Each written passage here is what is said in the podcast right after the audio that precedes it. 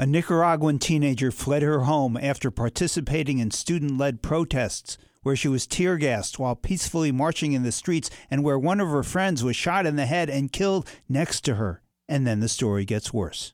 I'm Bill Newman, and this is the Civil Liberties Minute.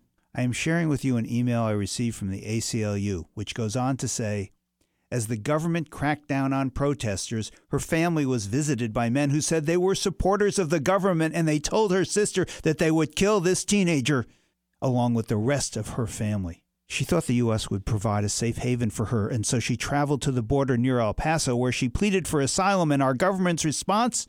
She was placed into the Migrant Protection Protocols, the MPP, also called Remain in Mexico.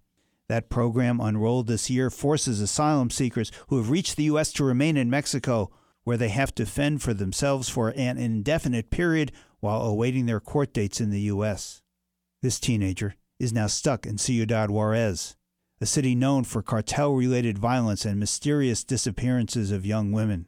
Sadly, this story is not unique.